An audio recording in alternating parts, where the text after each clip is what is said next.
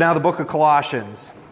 We are taking just a little series here to cover a passage that I missed last year around this time while I was preaching through the book of Colossians.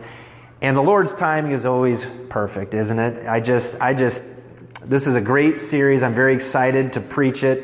Um, I feel like coming back, I'm coming back to Colossians with kind of a fresh enthusiasm and, uh, and it's called House Rules. It's from Colossians chapter 3, verse 8, verse 18 through Colossians chapter 4 and verse 1. Perhaps I can read that right now for you so you know where we're going to be going in the next six weeks. Wives, submit to your husbands as is fitting in the Lord. Husbands, love your wives. Do not be harsh with them. Children, obey your parents in everything, for this pleases the Lord. Fathers, do not provoke your children, lest they become discouraged. Bondservants, obey in everything those who are your earthly masters, not by way of eye service as people pleasers, but with sincerity of heart, fearing the Lord. Uh, whatever you do, work heartily as for the Lord and not for men, knowing that from the Lord you will receive the inheritance as your reward. You are serving the Lord Christ. For the wrongdoer will be paid back for the wrong he has done, and there is no partiality. One last rule Masters, treat your bondservants justly and fairly, knowing that you also have a master in heaven. So, uh, house rules. And my vision for this is we're going to go over one rule per Sunday over the next six weeks. And at the end, we're going to even make a kind of a, poster available for you that has all these house rules. And you can hang that up in your house somewhere. Or uh, who is this series for? Not just mothers and not just fathers and children, because each of these commands has an application for everybody. Children aren't the only people that are supposed to obey. Anyone here exempt from obedience? Everyone is required to obey someone, and so this sermon is going to that sermon is going to be for everybody. What about submission? Everyone here has to submit to someone, and so we're going to zero in on the text, but recognize that every one of these rules applies to everyone. So whether you have a traditional family, Maybe, maybe you have a mixed family. Maybe you don't have children yet. Maybe you're single. You're the only one in your home. These rules will all apply to everybody. Maybe these house rules would be something if you're a business owner, you can hang in your place of work and recognize that this is applicable in whatever sphere of life God has put me. And uh, you'll notice uh, on the bulletin there we have harvest family house rules. We are a family. And so these rules apply to us in the church here.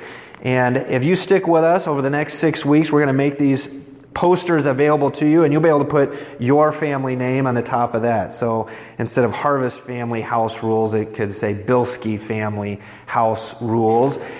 And I want you to note, um, as we look, obviously this is directed to wives, husbands, children, fathers, servants, leaders, um, but if we travel back to the beginning of the cha- of the uh, book, Colossians chapter one, we see that all of this is addressed to who? Verse two of chapter one to the saints and faithful brothers in Christ at Colossae, to the saints, to the faithful brothers and sisters. And so here, even in here, we see this familial terminology being used. We are brothers and sisters in Christ. We are a family. These rules apply to us. We see that it is applied, uh, it, it is addressed to the saints. A saint is uh, a person who is uh, dedicated to the Lord's service, a consecrated and holy one. That's you. We are all saints in Christ Jesus. You know, the Catholic Church has a pretty high bar for sainthood. And Christ says, if you're in me, you're a saint. And I don't know if the Catholic Church has relaxed their rules on sainthood, but um, there's a whole process to becoming a saint in the Catholic Church. And you have to be examined and they have someone that is your advocate and they examine all of your writings. And then, you know, the term devil's advocate, that came from the process of a person becoming a saint where you would have the devil's advocate would try to, to accuse this individual. Usually they were already passed away and accuse them of not being worthy of sainthood. In fact, um, Thomas Kempis, They actually exhumed his body to see if he was worthy of being a saint. And this is kind of creepy. They found claw marks, scratch marks on the inside of the coffin, and splinters under his fingernails. He was accidentally buried alive. And they concluded that because he was resisting death, he wasn't worthy of being a saint. And so they closed it up and shut the case, and he was not allowed to be a saint. But you are a saint because you're in Christ. And this is addressed to the saints of the church of God. And it's, it's a big task that God is asking us to be obedient to this list. And we're going to take one rule per Sunday, as I said. But for this first Sunday, let's consider what, uh, why these rules are necessary, what necessitates these rules, and what it is that binds these rules together. So, first, why were these rules needed? What was going on in the background when Paul wrote these house rules? First of all, in the background, we see there's a context of persecution. There's a context of persecution. We see it in chapter 1 and verse 11 of Colossians where he says, we see it hinted at here. Verse 1, uh, verse 11 says, May you be strengthened with all power according to his glorious might for all endurance and patience with joy. So Paul is praying that they have endurance and patience. So at the very least, we know things aren't easy for them. Patience is required. Endurance is required. We continue and we look in verse 24 of the same chapter. And Paul says, Now I rejoice in my sufferings for your sake. And in my flesh, I am filling up what is lacking in Christ's afflictions. So here we see, at least in Paul's corner, he has sufferings and afflictions. And we continue on in chapter 4 and look at verse 3. He says, At the same time, pray for us also that God may open to us a door for the word to declare the mystery of Christ, on account of which I am in prison. So Paul is writing these rules from prison, and he's not the only one in prison. In, in verse uh, 10 of the same chapter, we see that uh, Aristarchus is in prison as well. And then in verse 18, the last verse of the passage, he says, I, Paul, write this greeting with my own hand. And it's as if he was writing it. He heard the chains clinking. He said, Remember my chains. And why is this important? Well, because this guy has been imprisoned for his teachings, including his teachings on these house rules that we're going to be looking at for the next six weeks. So he has these house rules right alongside his teaching on the supremacy of Christ and on the right alongside the gospel itself. So don't minimize these rules. They were important enough for Paul to be serving from prison. And even from prison, he thought this is important enough for the Colossians to know. So don't roll your eyes at these and definitely don't neglect to obey them. Not only is Paul experiencing a context of persecution, but I believe the Colossians themselves are in at least a milieu of persecution as well. Turn with me back to the book of Acts, chapter 19, and we're going to kind of get some more background context of what this church was planted in. So in Acts chapter 19, we see in verse 10 that Paul continued for two years in Ephesus after he planted the church. He's continuing to build the church in Ephesus.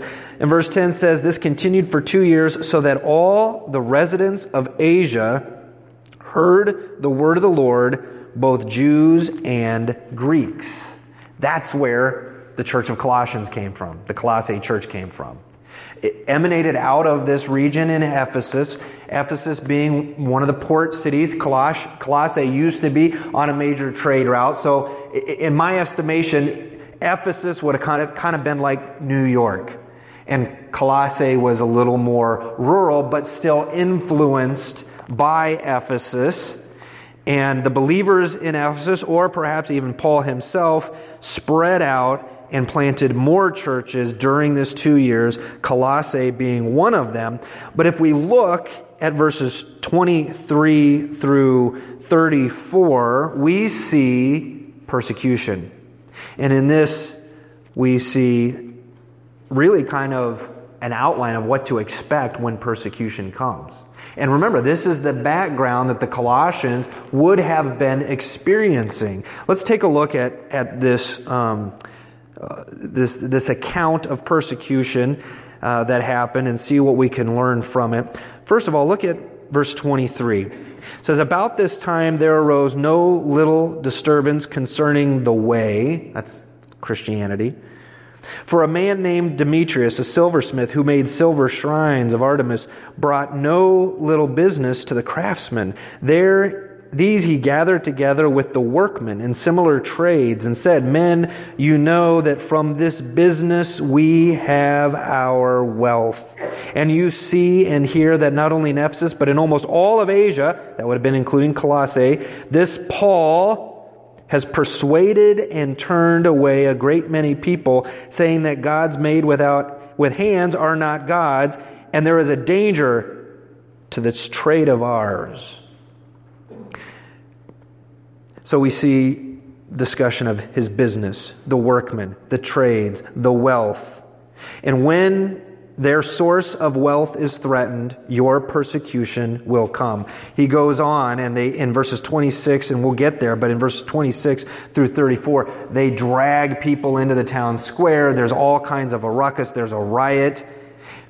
Why? The deepest motivation, their wealth was threatened.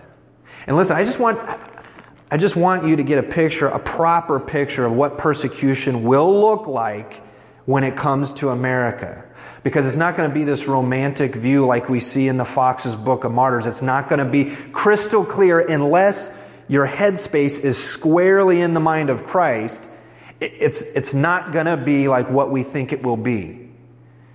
When their wealth is threatened, persecution will come, and they won't permit you the dignity of one who is persecuted for their deeply held beliefs. No, you will be the monster who took food off their children's plates because you threaten their wealth. Look at verse 27 and 28. There is a danger not only to this trade of ours may come into disrepute, but also that the temple of the great goddess Artemis may be counted as nothing, and she may even be deposed from her magnificence, she whom all Asia and the world worship. So not only when their source of wealth is threatened will persecution come, but when that which they worship is challenged and disputed, they will react with fury to destroy you. Just identify what our present culture worships, and you will identify for what you will be persecuted. If you threaten what they worship, they will eventually persecute you. And again, they will not allow you the dignity of being persecuted for the for the conviction, the love, the devotion you hold for God. No, you will be persecuted as this is happening all over the world. You will be persecuted for being an extremist, an enemy of the state, for being a bigot, for being a danger to society. You will be persecuted for denying science. You know what they mean when they say you deny science? No one wants, of course, we don't, we don't want to be deniers of science. But when they label you a denier of science, all that means is you do not believe their doctrine on gender, on the origins of the world, on the place of man, on the rank of mankind within nature. You deny science means you do not believe their doctrine on what qualifies as human life and not human life. Think about those areas that I just mentioned. Um, the origin of the world.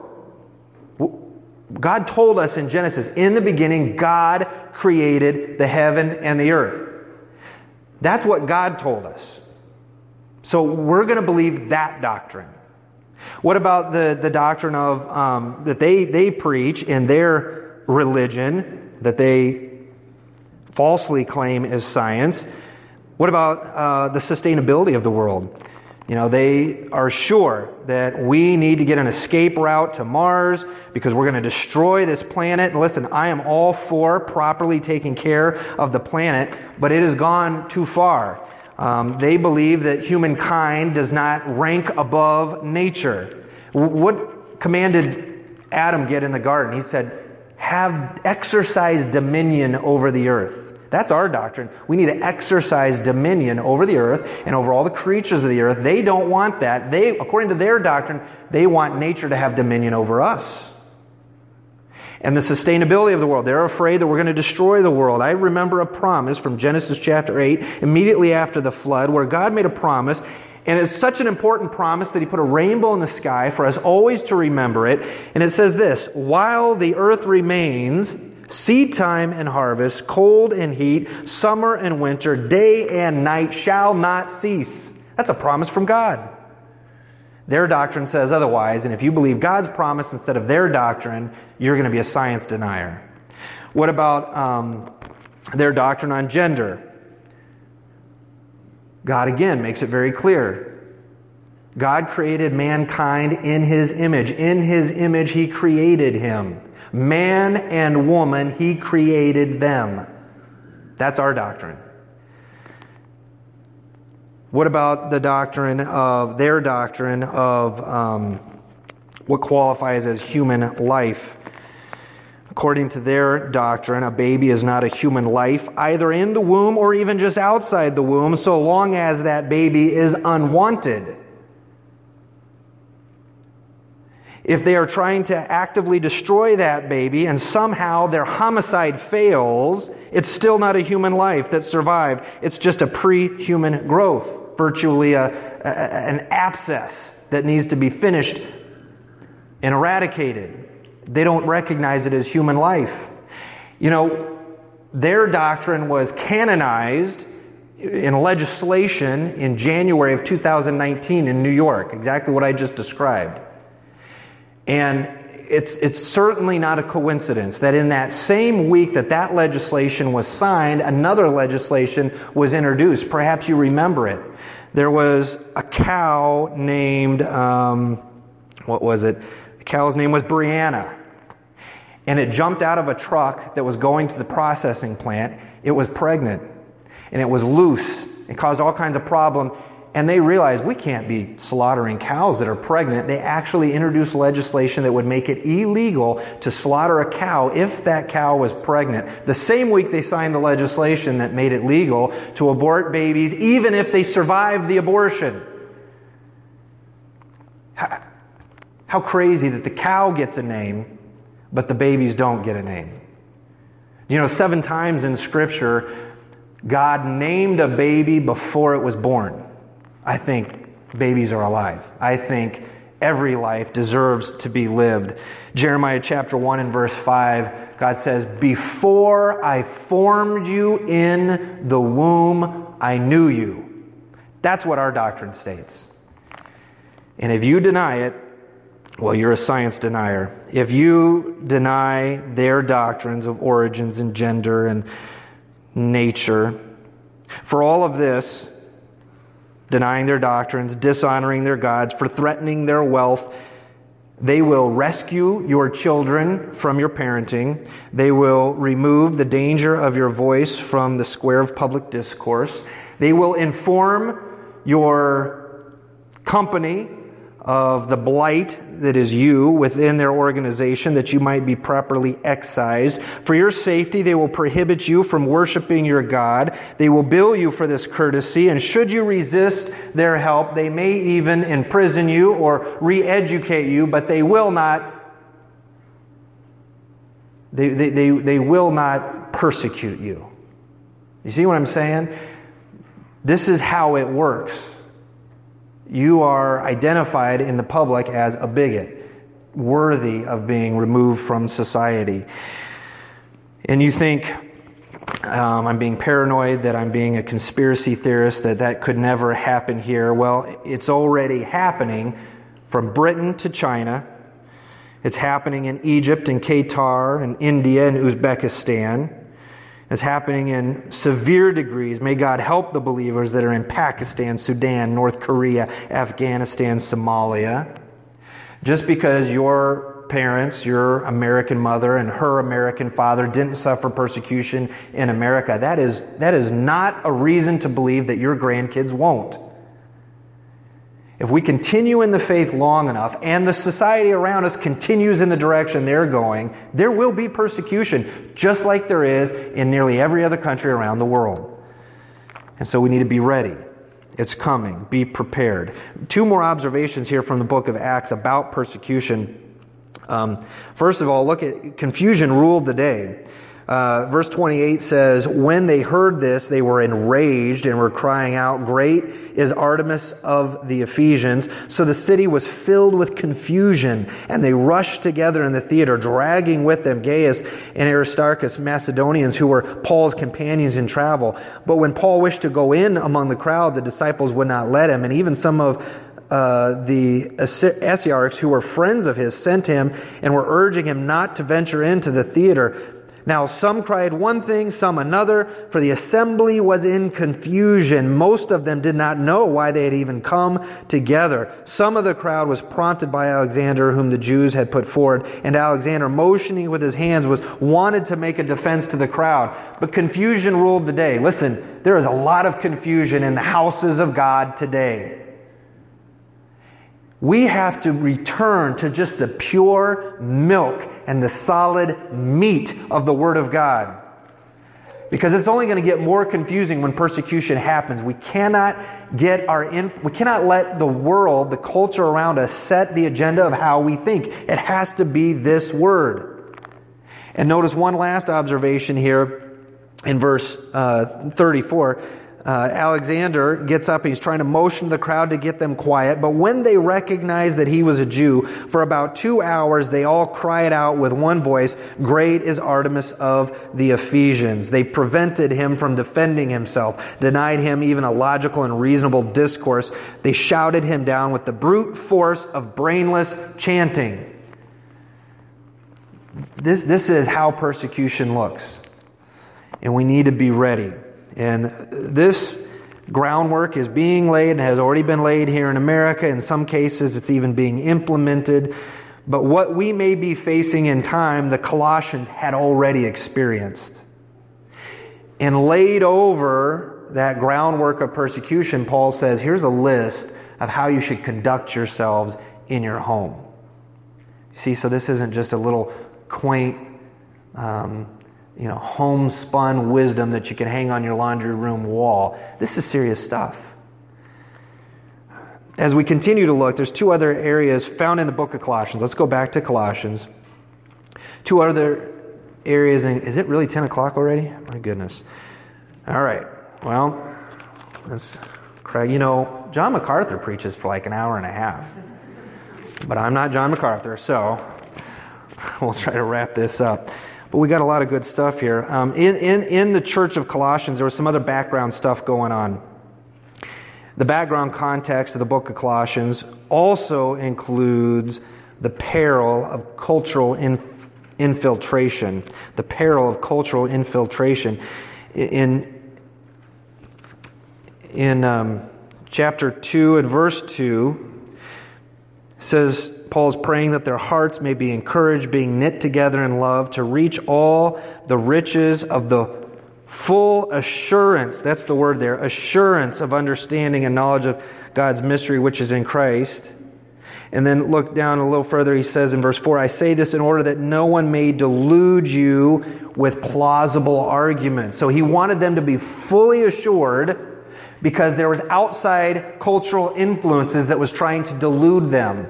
To delude means to basically impose upon them a false reckoning, see things the way they aren't really. But notice how the utensil that this cultural infiltration comes in to our lives and in our church through plausible arguments. That means that they were arguments that potentially could be true, but weren't. Arguments that sound persuasive and enticing but they're false. And if all you hear are those arguments, they're going to sound pretty reasonable. That's why you have to just be inculcated with the Word of God. You have to feed on it day in and day out. You let this define and shape your view of the culture around you because absent of this, they're going to be very persuading. And they'll infiltrate. They're already infiltrating the American church in many homes. I talked about identifying what the culture worships. Unfortunately, for much of the church, they worship the same thing that the culture worships. And so to try to, to try to remove that influence would be like a culture shock. Um, look at verse 6 of chapter 2. Therefore, as you receive Christ Jesus the Lord, so walk in him, rooted and built up in him, established in the faith, just as you were taught, abounding in thanksgiving. Verse 8 here is, a, is a, just an accurate description of cultural infiltration. See to it that no one takes you captive by philosophy and empty deceit, according to human tradition, according to the elemental principles of the world and not according to Christ. There, in the Colossian culture, there was the peril of cultural infiltration. Also, we see there was a threat of doctrinal shift. Look at chapter 1 and verse 23. If indeed you continue in the faith, stable and steadfast, not shifting from the hope of the gospel that you heard which has been proclaimed in all creation under heaven, of which I, Paul, became a minister. Paul was concerned that there was going to be a doctrinal shift away from the gospel. When I think of the word shift, it's, it's really deceiving because I think, you know what, shift is, I'm just moving a little bit like this. We're still going the same direction. I'm just, I'm just shifting a little bit. And Paul's saying, don't shift because you're going to end up in a totally wrong destination. We have to stay true. Keep our bead on the gospel and beware of doctrinal shift. We see examples of this doctrinal shift in verse 18 of chapter 2. Let no one disqualify you, insisting on asceticism. Asceticism is like religious severity, denial of pleasure, austerity. We have no, no threat of that in America, for sure. Asceticism in the Christian faith is unheard of in America. But look what, they, look what we do see in America. Insisting on the worship of angels, going on in detail about visions, being puffed up with reason by his sensuous mind, not holding fast to the head, which is Christ. And so we see that on display in the charismatic movement, in the new apostolic reformation. We see guys that just are puffed up with knowledge of themselves. They, they, they have extreme reverence for their own catchphrases, and you never see them have the Word of God in their hands. They go on and on about visions and messages that they have from God. They don't spend a lot of time on this. Be on guard. We see that in America today. Also, we see uh, legalism. Look at verse um, 21. Well, verse 20. Why, as if you were still alive in the world, do you submit to regulations? Do not handle, do not taste, do not touch, referring to all the things that perish as they are used according to human precepts and teaching. So we see the other extreme of legalism. Uh, oh, oh, a good way to think of legalism is if you define your faith by that which is prohibited, you, you might be a legalist. If you view your faith by everything that you can't do, and be careful not to do those things, that might mean that you are legalistic. And then we see in verse 23 these, things, these indeed have an appearance of wisdom in promoting self made religion, but they are of no value in stopping the indulgence to the flesh. This, this is the state of America today, and we have to be a church that's different. And we're not going to be a church that's different if you're not a people that are different. We're not going to be a church that is true to the Word of God if you are not true to the Word of God. Studying the Word of God out on your own, day in, day out, living it, not being a hypocrite and saying one thing and doing the other. Um, and so we are on guard against doctrinal shift. Um, beware of any church or any religious system or doctrinal persuasion that offers you anything other than Christ. If they offer you your best life now, they're not offering you Christ. If they're offering you wealth and prosperity, they're not offering you Christ. He is all we have. He is all we need. He is all this church has to offer. And if anyone tries to offer anything additional to Christ, they are yanking Christ out of the gospel. And they are not a true church. So, laid on top of this background of persecution, and laid on top of this background of cultural infiltration, and laid on top of this background of doctrinal shift, Paul has these rules. And, and I'm, I'm running out of time, so we're just going to. I'm going to, I'm going to, the rest of what I was going to preach today, we're going to include in the sermon next week, but I just, I want to give you a taste. Let's, let's sharpen our focus really quickly to the foreground. We saw the background, now let's look at the foreground. What, what do we have here in the foreground of Ephesians? Quite simply, it's Jesus Christ in the foreground. You don't have to go far into the book to see. In fact, you see it already in verse 1. Paul, an apostle of Jesus Christ. I'm coming to you by Jesus Christ. And who is he addressing? He's addressing those who are in Christ. I don't think there's a more Christ centric epistle in the New Testament than the book of Colossians. And only 18 verses in, he gets to this statement. And here we see the preeminence of Christ.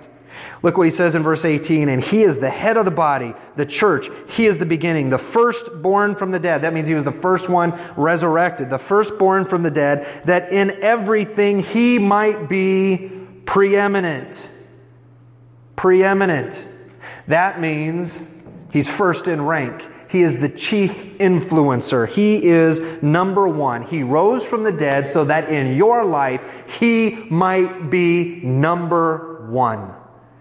And then everything after this verse, I think verses 19 and 20 is just kind of a brief elaboration on verse 18, but then everything after that is simply where the rubber meets the road on Christ being preeminent in your life. What does that look like? And, um, and we're out of time. I'm going to ask our, our worship team to come up. I, I apologize. I, I don't usually preach over, and I, I can't, I don't think I have ever had as much information to still share that I just didn't have time to share it. So I, I apologize for that.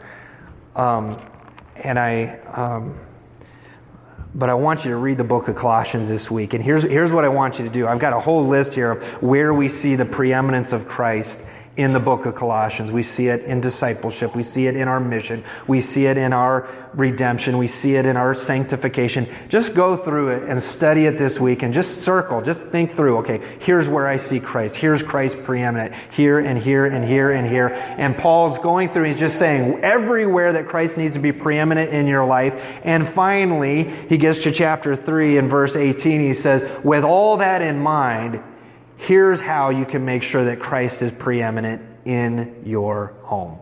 And that's where we're going to be going in the next six weeks. I want you to stand. We're going to sing a song. What's the name of this song? Center My Life. This is a great song. This is going to be kind of like the anthem, the theme for this series. We're going to sing it a few more times in the next six weeks, but this is a great song that really captures the drive of what we want to accomplish in this series of house rules. Let's go ahead and worship.